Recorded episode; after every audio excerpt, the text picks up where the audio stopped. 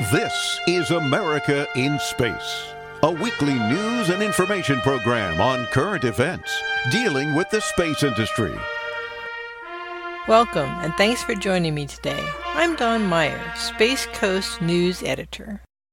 On November the 20th, 2023, the International Space Station celebrated 25 years of operation.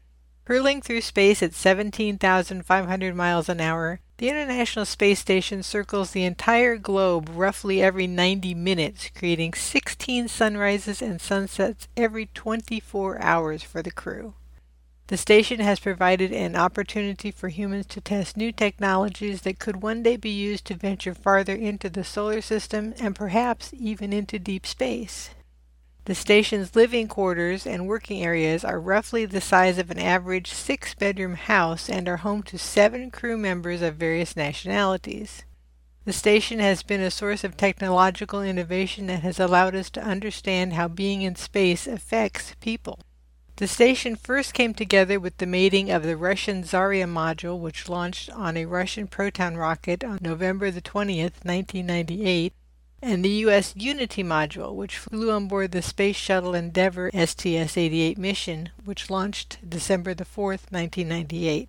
On December the 6th, 1998, the two modules were attached to each other to begin the space station itself. The International Space Station has become an, an iconic piece of human history. And with its impending decommissioning in 2030, let's talk about what we've learned and why it matters. Brian Barry, the Commercial Crew Program Mission Manager, reflects upon a memorable moment with the International Space Station. From the ISS program, NASA's learned really what happens to the human body in zero G over long duration flights.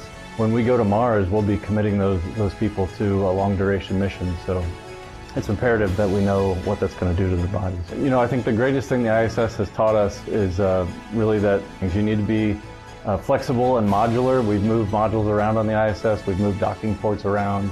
I wish everybody understood that the ISS requires a large team of people that are looking at millions of pieces of data every day. It's a very detail-oriented uh, operation. So my best memory of ISS support is actually a personal memory. I met my wife there. We were both flight controllers. Uh, we met uh, in MCC, and actually I proposed to her in uh, the flight control room. As the ISS moves forward, I hope to see it continue as a, a zero-G laboratory. I hope to see it as a test bed for long-duration uh, deep space missions so we can test out new hardware and designs.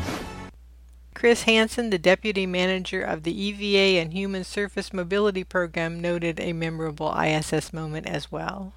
My best memories are stressful, the stressful ones, but when we've had things that have gone wrong on space station that needed to be fixed quickly, just watching the teams, the leaders, the engineers, the, the safety folks, the health and performance folks all come together um, very quickly, sacrifice time with their families, um, work 24 hours a day until that problem was fixed and solved. It's just amazing watching the people come together to keep this thing working. NASA has learned so much from the ISS program it's amazing. Everything from how to live in space for long periods of time. And for me, from the engineering side, what we've really learned is how do you keep a really, really complex machine working continuously? Those are questions that we need to answer um, to make it to Mars, to far off destinations, and the space station has been really important for helping us get there. And Commercial Crew Program Mission Manager Jessica Parson reflected upon the 25th anniversary of the ISS. NASA has learned so much uh, from the ISS program. That collaboration across different countries with a common goal has been significant. Uh, since we started building this project here at the Kennedy Space Center, we had to assemble all the components and test uh, the systems to make sure that they will work here as they were intended. When I originally started, ISS was only supposed to be 15 years. Now we're at 25 years. So being able to see that still in space, and now I'm launching astronauts that are going to ISS to be living in those modules that I help test and integrate here on the ground is extremely rewarding. As ISS continues its mission, I hope that we see a lot of more breakthroughs in research. So I hope that all the different testing is going to enable us when we go to the moon and to Mars to better understand uh, how the human body will endure during those long duration missions. The International Space Station has been and continues to be an amazing accomplishment in science, technology, and international partnerships. Happy 25th anniversary, ISS. Happy 25th, ISS. Happy 25 years, International Space Station. Happy 25 years, International Space Station. We're really looking forward to see what the future holds for you. Thank you for joining me. Remember each Tuesday to join David Denault for America's Return to Space, and join me every Friday for America in Space.